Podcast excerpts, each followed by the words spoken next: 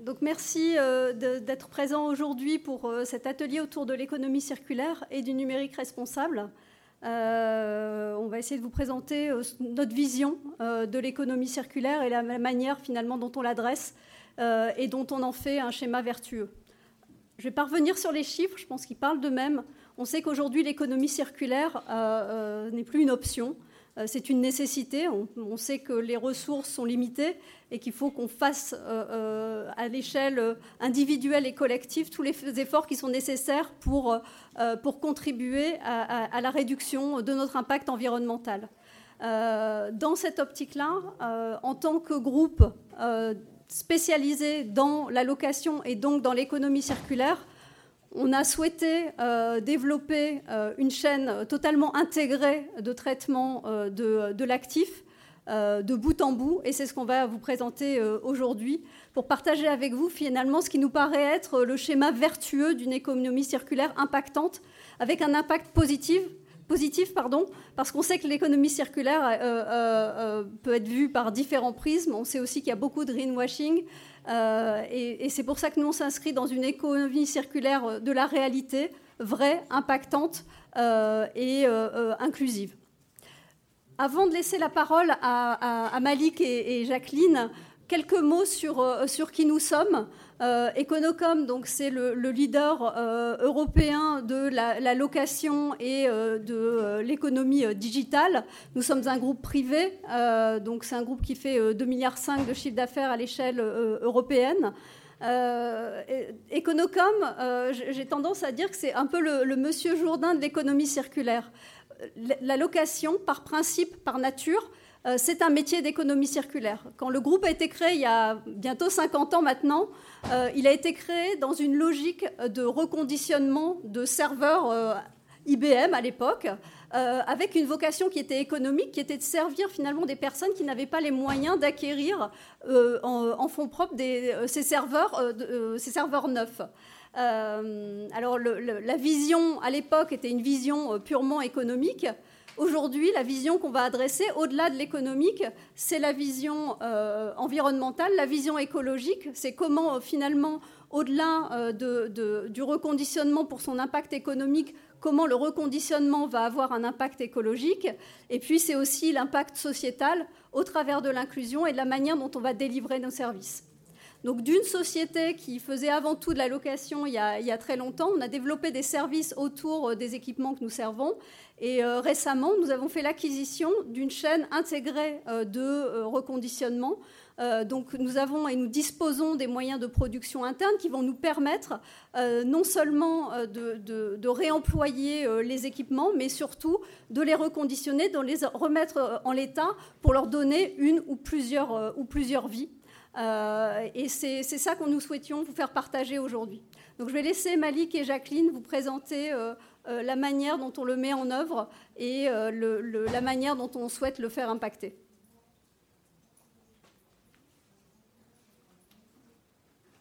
Alors, merci Mathilde pour l'introduction et bonjour à tous. Euh, donc, je vais vous parler en effet de modèle locatif. Le principe et le, réflexe qu'on a tous lorsqu'on évoque un modèle locatif, c'est de penser modèle financier. Alors, c'est juste, mais c'est largement incomplet, puisqu'un modèle locatif, c'est avant tout un modèle de l'usage. Et je vais même aller un peu plus loin pour être euh, vraiment dans le, dans le thème de notre atelier. C'est un modèle qui va favoriser le multi-usage à la propriété.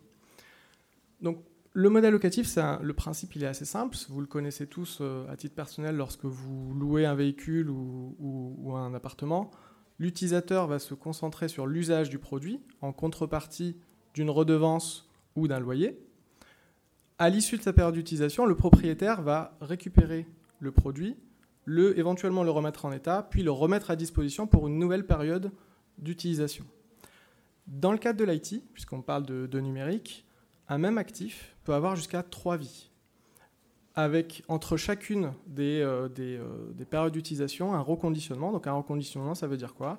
Ça veut dire collecter l'équipement, effacer les données au sein de l'équipement, euh, auditer les produits aussi bien esthétiquement que techniquement, éventuellement remplacer certains composants s'ils sont défectueux, et ensuite mettre à jour le système d'exploitation, puis réemployer le produit pour une deuxième voire troisième vue. À l'issue de ça, c'est pas la fin. Lorsque le produit est trop ancien pour qu'il y ait un utilisateur ou trop abîmé pour le réparer, on va encore réutiliser les matières premières pour un nouveau cycle de fabrication. Donc le principe même d'un modèle locatif, c'est vraiment d'être un modèle d'économie circulaire. Pourquoi? Parce qu'on va réutiliser les produits et on va réutiliser les matières premières qui composent les produits. Maintenant, au sein de l'entreprise, euh, on a tous géré des projets au sein de nos entreprises respectives. Et donc tout projet ou toute transformation, on le sait, elle, ne peut être réussie que s'il y a un bon équilibre qui est trouvé entre l'efficience opérationnelle pour les collaborateurs, pour les utilisateurs, une performance économique pour l'entreprise avec un retour sur investissement, ou un impact positif avec une réduction de l'empreinte environnementale. Et donc, comment le modèle euh, d'économie circulaire permet d'apporter une solution euh, qui, équilibre bien ces différents axes D'abord, sur l'efficience opérationnelle, on l'a dit, un modèle d'économie circulaire, c'est un modèle d'usage, et donc, par extension, utilisateur. Ce modèle d'économie circulaire va offrir la liberté de faire évoluer les équipements en fonction de l'évolution des usages et des besoins des collaborateurs. Quand on dit faire évoluer un équipement, ça ne veut pas dire que les anciens équipements vont à la poubelle, bien au contraire, on va le voir après, elles vont, ils vont rentrer dans un, dans un circuit d'économie circulaire. En complément, on va proposer des services et des solutions qui vont faire en sorte que le collaborateur et l'utilisateur se concentrent sur son usage et aient une meilleure expérience et donc une meilleure satisfaction utilisateur. D'un point de vue économique, euh, on, le sait, hein, dans un modèle locatif, il y a plusieurs cycles d'usage. Et donc on peut construire des modèles économiques et des modèles de facturation qui vont être au plus proche de l'usage qui est réalisé du produit. Ça implique qu'on peut euh, construire des modèles où le premier utilisateur ne supporte pas l'ensemble du coût du produit ou des équipements. Au-delà de ça, euh, dans un modèle de reconditionné, les équipements reconditionnés sont tout de même plus, euh, enfin, moins onéreux qu'un équipement neuf, et donc il y a la possibilité d'optimiser budgétairement euh, la copie financière et donc d'être encore plus performant économiquement. Sur le dernier point, sur l'empreinte environnementale, le principe de l'économie circulaire, c'est de pouvoir reconditionner et de renouveler donc, euh, des, équipements pour leur donner une seconde vie. Ce qui permet d'éviter l'usage d'un produit neuf, et donc on l'a vu, c'est 663 kg de matières premières qui sont préservées euh, lorsqu'on utilise un produit reconditionné. Au-delà de ça, les, acteurs de, l'économie circulaire ont une compétence technique, notamment lorsqu'on parle de numérique, et donc ont une compétence technique pour pouvoir maîtriser le parc, et en particulier maîtriser cette empreinte environnementale du numérique.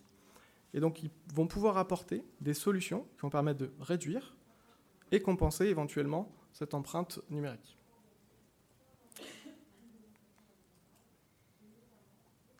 Une des vertus du, euh, modèle euh, d'économie circulaire, c'est d'apporter un impact positif tout au long du cycle de vie de l'usage.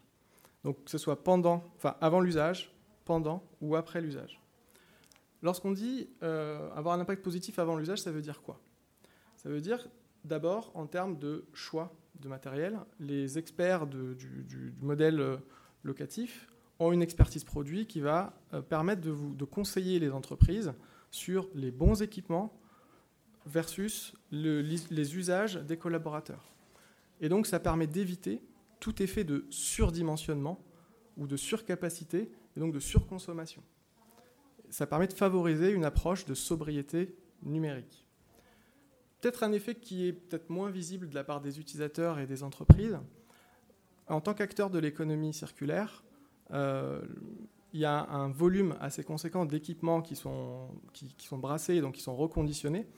Et au travers de ces volumes-là, on a des, une bonne connaissance de l'écosystème des constructeurs sur lesquels on peut avoir un rôle d'influence sur deux niveaux. D'abord sur la manière dont les équipements sont construits pour essayer de, de, les inciter à réduire l'empreinte environnementale. Sur cet aspect-là, les constructeurs sont déjà bien, euh, ont bien déjà enclenché toutes les démarches qui vont bien pour, pour travailler dans ce sens-là. Mais un deuxième aspect sur lequel nous, on a encore un rôle d'influenceur, c'est de les inciter à construire des produits dont, qui vont permettre de, maximiser leur réemploi ou leur réutilisation au travers d'un reconditionnement. Lorsqu'on parle de, doter des équipements près de collaborateurs, en général, on va remplacer des équipements existants. Et donc ça implique quoi? Ça implique que les équipements existants, il faut être en mesure de les recycler, de les, de réemployer pour être toujours dans une démarche un peu plus euh, euh, positive, d'impact positif. Pour aller un peu plus loin dans cette, euh, dans cette logique-là, quand on parle d'économie circulaire, on peut faire de l'économie circulaire, mais si les produits sont reconditionnés en Asie puis reviennent en Europe, il y a quand même une, certaine aberration environnementale là-dessus.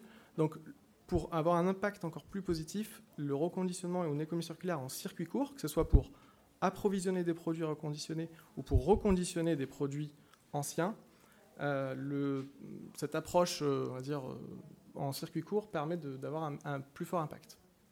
Et le dernier point, on l'a déjà un tout petit peu évoqué. les acteurs du numérique responsable vont être en mesure d'accompagner les entreprises dans la mesure de l'empreinte environnementale. Et quand on dit la mesure, c'est une chose, mais surtout, c'est de suivre son évolution.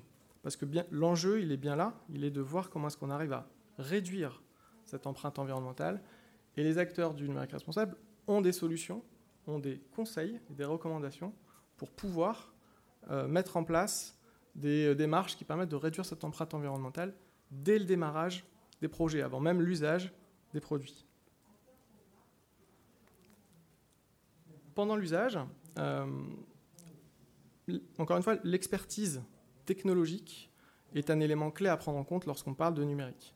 Pourquoi? Parce que dans ce modèle d'économie circulaire, les acteurs vont pouvoir apporter un rôle de conseil pour pouvoir mettre en place une politique de, euh, vertueuse de gestion des actifs numériques euh, pour pouvoir faire évoluer les équipements ou non d'ailleurs, euh, au bon moment.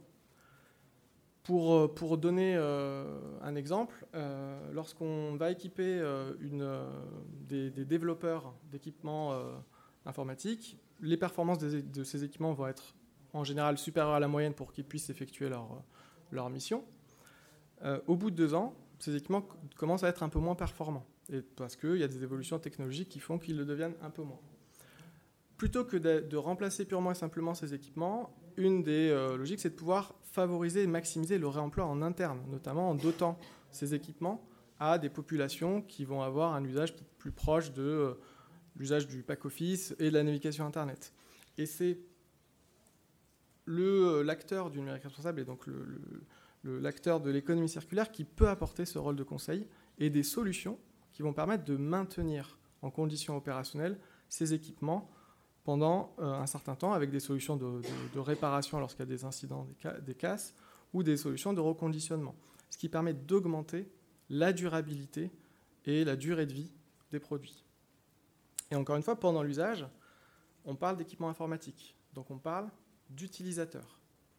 Euh, lorsqu'on parle d'utilisateur, la meilleure façon de, de, pouvoir prolonger la durée des équipements, c'est de les sensibiliser et de les acculturer aux bonnes pratiques et aux bonnes façons d'utiliser de, manière responsable leurs équipements informatiques. Et donc ça passe par un accompagnement sur la mise en place de campagnes euh, auprès des utilisateurs pour diffuser les bonnes pratiques et euh, mettre en place euh, et développer des éco-gestes au sein même de l'entreprise. Et je vais laisser la parole à Jacqueline sur la partie fin d'usage.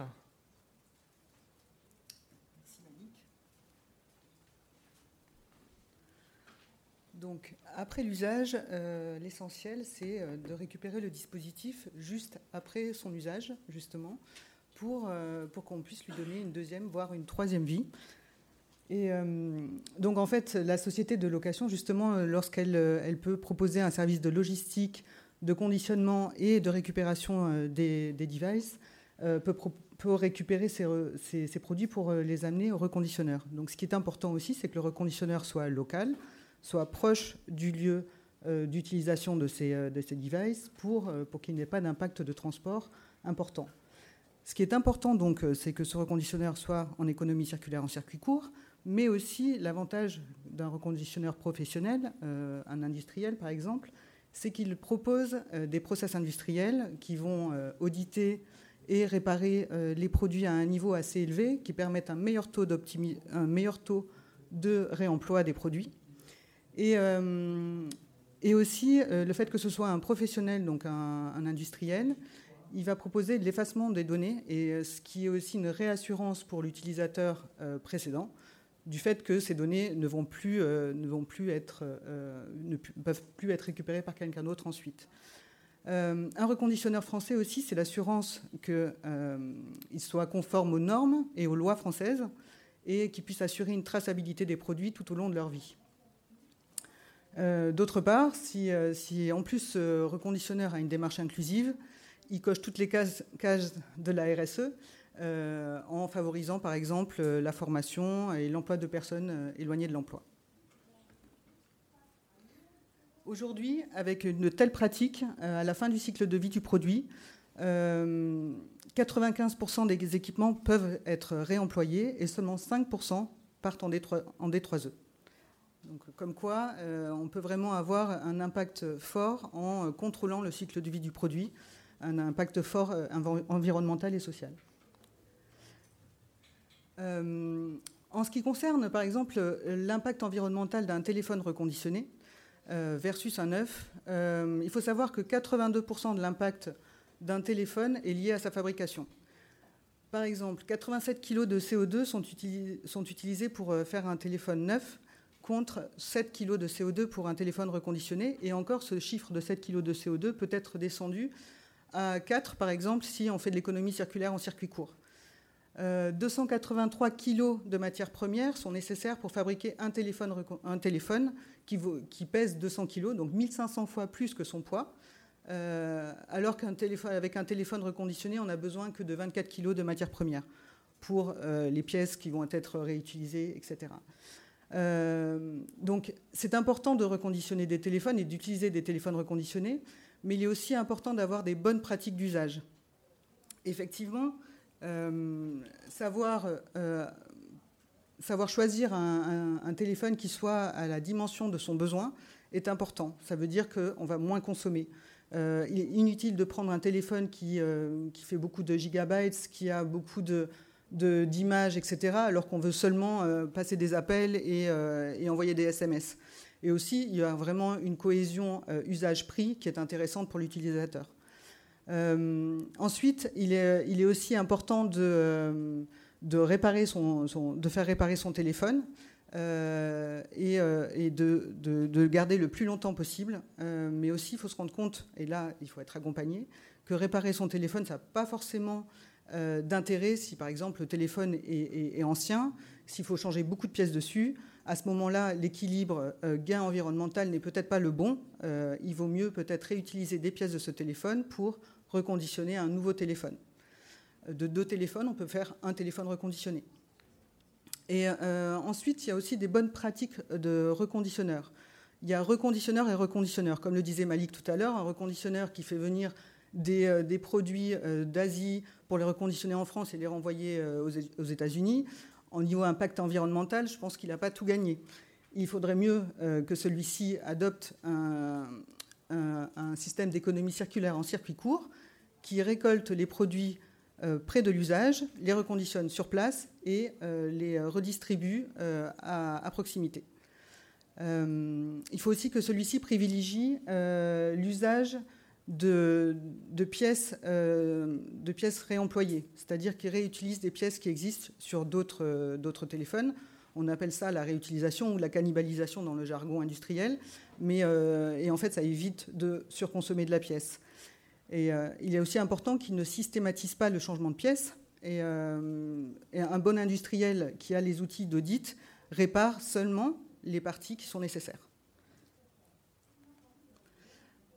Donc, euh, je vais vous parler de nous. Euh, donc, euh, nous sommes une société de 3000. Enfin, nous, sommes, nous, avons une usine de 3300 mètres carrés à côté de Montpellier. nous, nous sommes spécialistes depuis plus de 35 ans du reconditionnement et de la réparation. Et nous développons aussi des outils de RD, de diagnostic pour, pour les téléphones. Aujourd'hui, nous travaillons aussi sur le reconditionnement d'ordinateurs avec le rapprochement avec Econocom. nous sommes 125 dédiés à, la RSE. notre système, c'est de, nous approvisionner localement avec des produits sur le territoire français principalement. Euh, nous reconditionnons en circuit court euh, en assurant toute une traçabilité des produits. Et nous traitons toute marque et modèle. En fait, pourquoi toute marque et modèle? Parce qu'on euh, se dit, mais ça n'a pas de sens de traiter juste quelques marques, les marques phares que tout le monde connaît, que je ne vais pas citer d'ailleurs. Mais si on veut avoir un impact écologique positif, il faut traiter toutes les marques, tous les modèles. Et comme on disait tout à l'heure, le fait de dimensionner son besoin par rapport au produit, euh, par exemple, on, verra qu'il y a certaines personnes qui ont besoin peut-être de téléphones ou de produits très évolués, mais d'autres qui finalement, pour l'usage qu'elles en font, n'ont pas besoin euh, d'un produit très évolué, juste peut-être euh, un, téléphone simple qui coûte pas très cher pour envoyer des SMS et, lire ses mails suffit largement, et téléphoner bien sûr. et en fait, nous, en, tant que en tant qu'industriel, donc nous avons des process industriels et nous proposons aussi une garantie jusqu'à deux ans euh, et un, SAV sur site, ce qui euh, permet euh, à nos, à nos utilisateurs, aux utilisateurs des téléphones que nous, commercialisons, d'avoir vraiment un, retour rapide sur les problématiques qu'ils peuvent avoir sur leurs produits et surtout un suivi de, toutes les interventions qu'ils peuvent avoir sur, sur leur device. Nous sommes Service France Garantie, étant donné que 100% de nos effectifs sont en France. Nous avons aussi euh, la certification SGS euh, reconditionnée. C'est une certification indépendante, euh, la seule certification indépendante qui existe aujourd'hui, qui valide notre process de reconditionnement. Et nous sommes aussi ISO 14001 pour notre politique et notre approche environnementale. Résultat, euh, aujourd'hui, euh, par exemple, cette année, nous, euh, allons reconditionner 300 000 devices, à la fois téléphones et, ordinateurs. ça représente en total 31 900 tonnes de CO2 économisées, 118 000 tonnes de matières premières et 36 millions de mètres cubes d'eau économisés, évités. Euh, donc non seulement ça a un impact environnemental fort, mais aussi euh, nous avons aussi un impact environnement, euh, un, impact social fort dans le sens où aujourd'hui nous, avons monté notre, école de formation en interne. enfin aujourd'hui, je dis depuis la naissance de Smart, donc il y a, il y a, il y a 4 ans, il y a 4-5 ans aujourd'hui.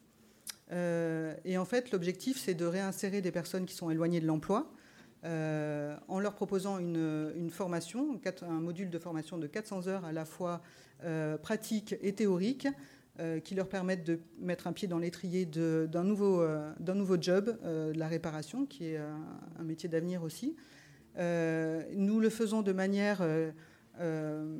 enfin, pour lutter contre la discrimination à l'embauche, nous avons choisi de le faire sans CV. Euh, et euh, de, nous, focaliser sur la motivation euh, du candidat. Aujourd'hui, nous avons créé 86 emplois sur le territoire dans notre usine. nous avons prodigué 25 000 heures de formation et nous reprenons à peu près 83 des effectifs des formations dans nos effectifs. Je laisse la place à Mathilde. Je vais juste conclure pour, pour essayer de synthétiser un peu ce qu'on s'est dit. Je pense que euh, l'économie circulaire, euh, euh, telle qu'on la voit, et comme, comme je le disais, c'est véritablement une économie circulaire qui doit adresser les trois piliers du numérique responsable et de la RSE. Le pilier sociétal, on vient de le voir, en ayant notre propre usine, en ayant nos propres ressources, en favorisant l'insertion de personnes qui sont éloignées de l'emploi, on est impactant euh, euh, au niveau de la société. Donc euh, c'est quelque chose qui est fondamental pour nous d'adresser ce pilier-là. Le deuxième pilier, le pilier écologique, bien évidemment, on, l'adresse par nature, puisqu'on va favoriser le réemploi et on va faire en sorte que on minimise finalement euh, la destruction des équipements, qu'on les réemploie et qu'on maximise notre capacité à les réemployer euh, en, optimisant euh, le, reconditionnement et la chaîne de reconditionnement. On va travailler sur le circuit court également on l'a vu, et, je le disais un peu en introduction, quand on parle d'économie circulaire, on voit beaucoup de plateformes de, de revente de matériel qui proposent du reconditionné. C'est très à la mode le reconditionné, mais on ne sait pas toujours d'où il vient le reconditionné. Et un de nos messages forts, c'est la traçabilité.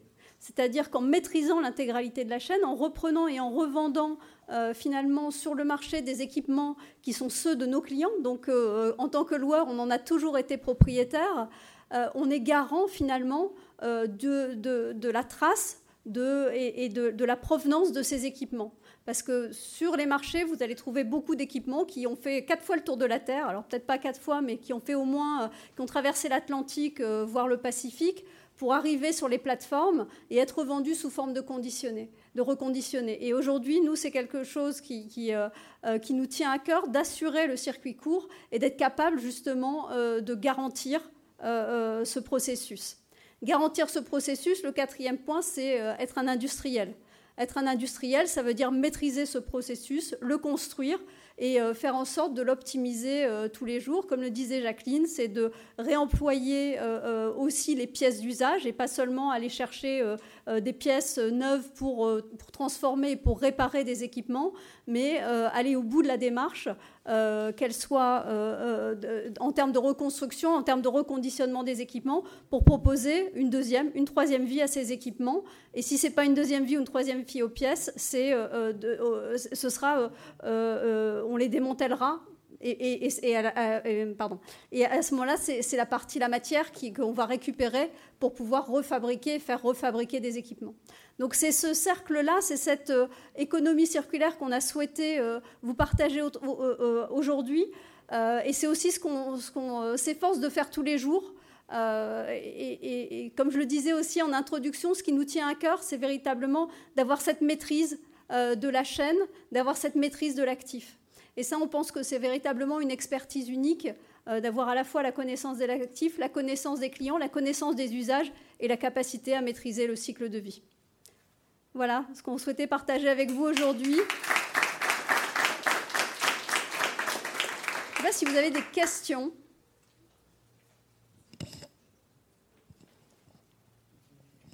Oui, oui bonjour. Je voulais savoir, parce que comme euh, la source, en fait, c'est quand même les fabricants des produits neufs. Après, ils ont une première vie, reconditionnée, deuxième vie. Est-ce que eux, ils ont une vraie politique Et c'est un gros point d'interrogation que j'ai euh, de fabriquer des produits déjà réparables, hein, donc avec des pièces euh, démontables, des pas figées, parce qu'on a tous entendu parler de téléphones où on ne peut rien réparer, rien changer soi-même, il faut en racheter quasiment euh, neuf euh, pour avoir un nouvel usage. Est-ce qu'il y a des vraies politiques menées là-dessus?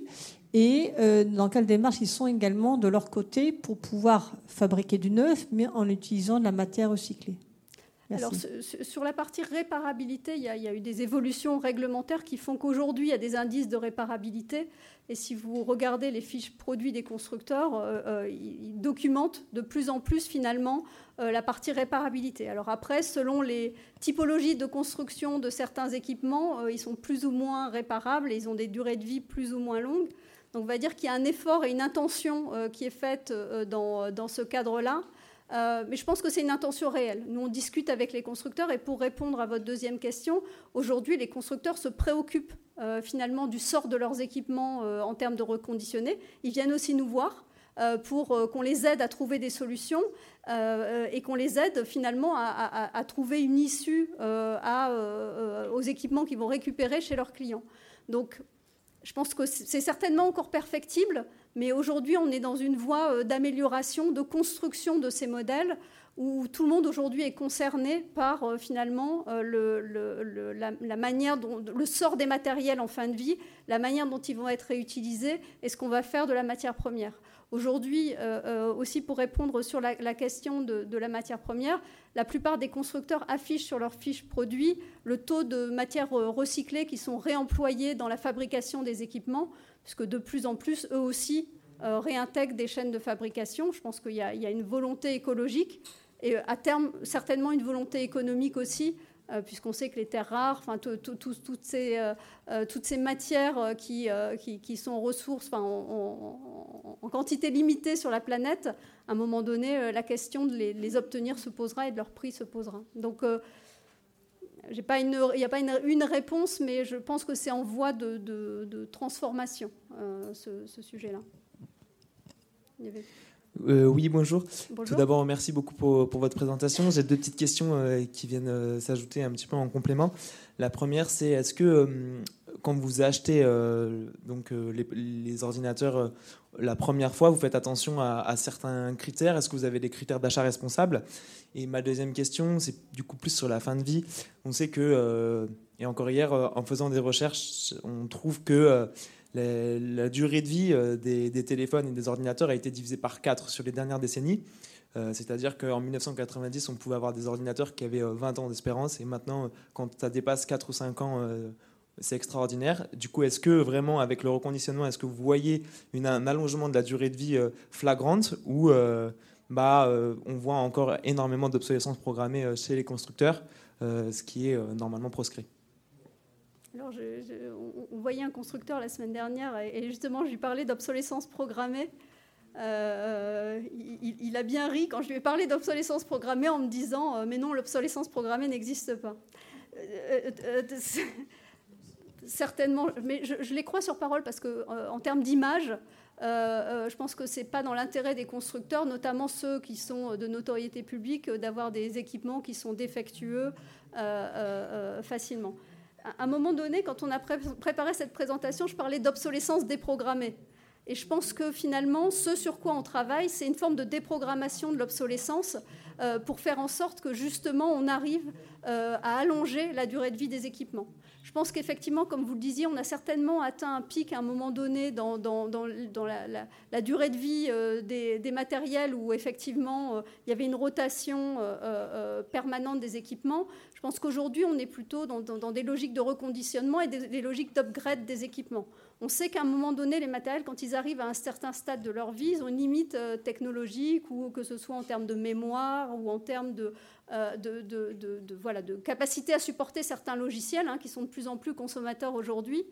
Euh, et on, voit très souvent, enfin moi je, voyais euh, très récemment, on reçoit en, retour de, location des équipements, par exemple, qui, ont 128 gigas, de, euh, de mémoire, ben, on les upgrade en 256 et on peut euh, redonner une vie à ces équipements et les remettre à disposition de personnes qui n'auront pas forcément besoin d'une très grande puissance de calcul, mais ce sera des équipements qui, auront, qui seront tout à fait réutilisables dans une, euh, on va dire, pour, pour des, personnes qui, qui, font de la bureautique ou donc, donc Aujourd'hui, je pense qu'on est arrivé au, pic de, durée basse d'utilisation des, équipements et on est en train de réallonger euh, la durée de vie euh, de ces équipements et je pense qu'on a une réelle capacité euh, à apporter quelque chose dans ce domaine.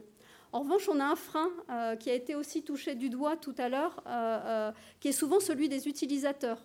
C'est-à-dire que quand on veut replacer du matériel reconditionné chez les utilisateurs, euh, bah, si vous arrivez dans une entreprise euh, euh, que vous êtes nouvelle embauchée et qu'on vous donne un ordinateur qui est un ordinateur de seconde main, aujourd'hui, il y a encore des gens qui bah, réagissent en se disant Oh, on m'a donné, enfin, je suis mal servi, on ne me respecte pas, on ne me donne pas un matériel neuf.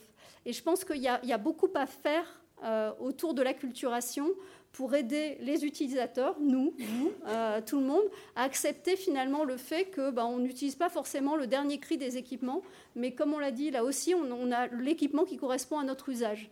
Moi, je n'ai pas forcément besoin d'une grosse puissance de, calcul. Je ne suis pas développeur informatique. Ça ne me choque pas qu'on me donne un équipement qui me permette de faire les tableaux Excel dont j'ai besoin et la bureautique dont j'ai besoin, mais sans être euh, hyper performant. Donc euh, ça, ce sont des choses euh, euh, sur la fin de vie qui, nous permettent qui vont nous permettre de travailler à, l'allongement de la durée de vie des équipements. Donc ça, c'est sur la fin. Je vais répondre sur la, première partie de votre question qui était sur le choix des équipements et le choix raisonné des équipements. Aujourd'hui, on a mis en place et on travaille, on a mis en place des outils pour mesurer et évaluer l'empreinte carbone des équipements que choisissent les clients et pour évaluer aussi leur consommation énergétique pour les guider dans leur choix et faire en sorte qu'ils euh, fassent un choix raisonné euh, et pas uniquement potentiellement un choix de performance, mais qu'ils puissent faire un choix qui, intègre à la fois euh, les enjeux écologiques et le, on va dire les critères techniques dont ils ont besoin quand ils choisissent des équipements neufs. Donc ça, ça fait partie aussi de ce sur quoi on travaille. Là aussi, je pense qu'il y a une grande sensibilisation des constructeurs qui sont de plus en plus sensibles à ces sujets-là, de plus en plus concernés, et, qui, et qui nous aident aussi à construire ces discours-là. Oui, merci, merci beaucoup. Bonjour déjà. Bonjour. Euh, j'avais des questions euh, qui étaient relatives plus. Euh, j'ai deux questions. Déjà, la première, c'est vous avez assuré donc une capacité à avoir un SAV, une garantie envers vos, clients avec ces matériels reconditionnés, et vous utilisez aussi des pièces de seconde main pour reconditionner vos produits. Comment déjà vous faites pour assurer cette durée de garantie aussi longue avec des pièces de matériel reconditionné et des pièces reconditionnées pour les reconditionner? Et le deuxième point, c'est que c'est un comme vous le dites, c'est quelque chose qui est encore novateur hein, au niveau de la changement, du changement de mentalité des gens euh, dans les entreprises par rapport au reconditionné. Est-ce que donc le, service que vous nous présentez aujourd'hui est déjà un service effectif avec une demande ou c'est clairement quelque chose qui est novateur et qui est en train de, de, en train de sensibiliser le marché? Alors, je vais répondre à la deuxième partie, puis je laisserai Jacqueline répondre sur l'extension de garantie. Euh, elle est beaucoup plus technique que moi. Euh, sur le besoin et la demande en matériel reconditionné, elle est, elle est de plus en plus prégnante. Il y a tout, simplement hein, la loi AGEC hein, dans le, secteur euh, public euh, qui est, qui est en vigueur, hein, où il y a une, cible qui est que 20% des achats publics se fassent sur la partie numérique, soit, soit sur des matériels reconditionnés. Et de plus en plus, c'est une demande des, des clients pour des notions euh, d'écologie, d'impact carbone. On a vu la différence entre l'impact carbone d'un achat neuf et l'impact carbone d'un équipement reconditionné. Je pense que les critères RSE vont rentrer de plus en plus dans la norme et vont devenir des, euh, abacs nécessaires pour les entreprises. Et le, choix du reconditionné sera plus une option. Aujourd'hui, ça l'est encore. Ça reste, on va dire, un peu marginal, mais, mais avec la loi, la loi AGEC, ça se développe. Pense que demain, c'est quelque chose qui va se développer de plus en plus. Je vais laisser Jacqueline répondre sur, le, sur la garantie. Alors, pour votre question au sujet des pièces, euh, des pièces euh, qu'on réutilise, donc euh, il faut savoir qu'il y a très peu de pièces d'usure sur un téléphone, par exemple, ou sur un ordinateur. a, sur un téléphone, il y a notamment la batterie ou les pièces extérieures, mais à l'intérieur, il y a peu de pièces d'usure, et donc de toute façon, quand on, les récupère pour les réutiliser dans un autre dispositif, euh, on fait des audits, euh, on qualifie ces pièces avant de les réutiliser dans un autre produit. Donc en fait, on est, euh, on est sûr qu'on peut les garantir de toute façon pendant deux ans. Et pour vous, en tant qu'utilisateur, vous êtes aussi sûr qu'on sera, là pour si vous avez un problème avec ce produit.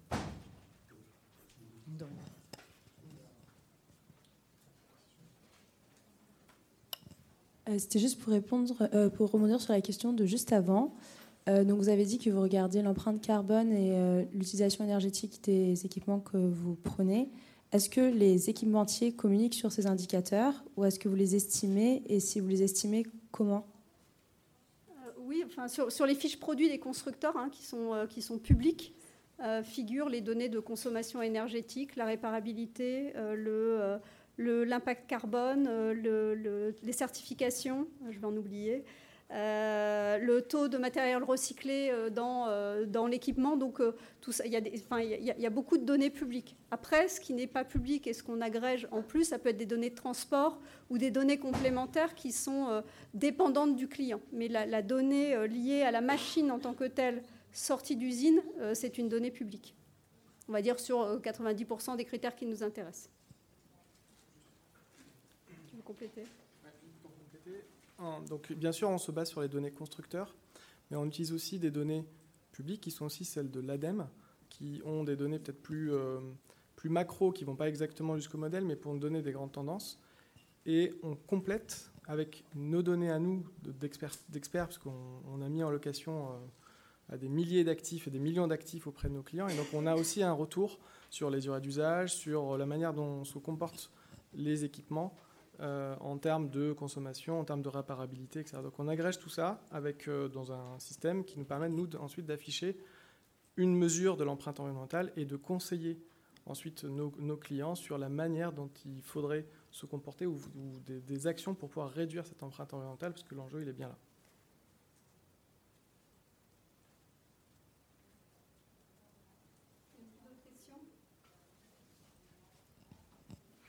il nous reste à vous remercier pour votre, pour votre présence. Merci beaucoup.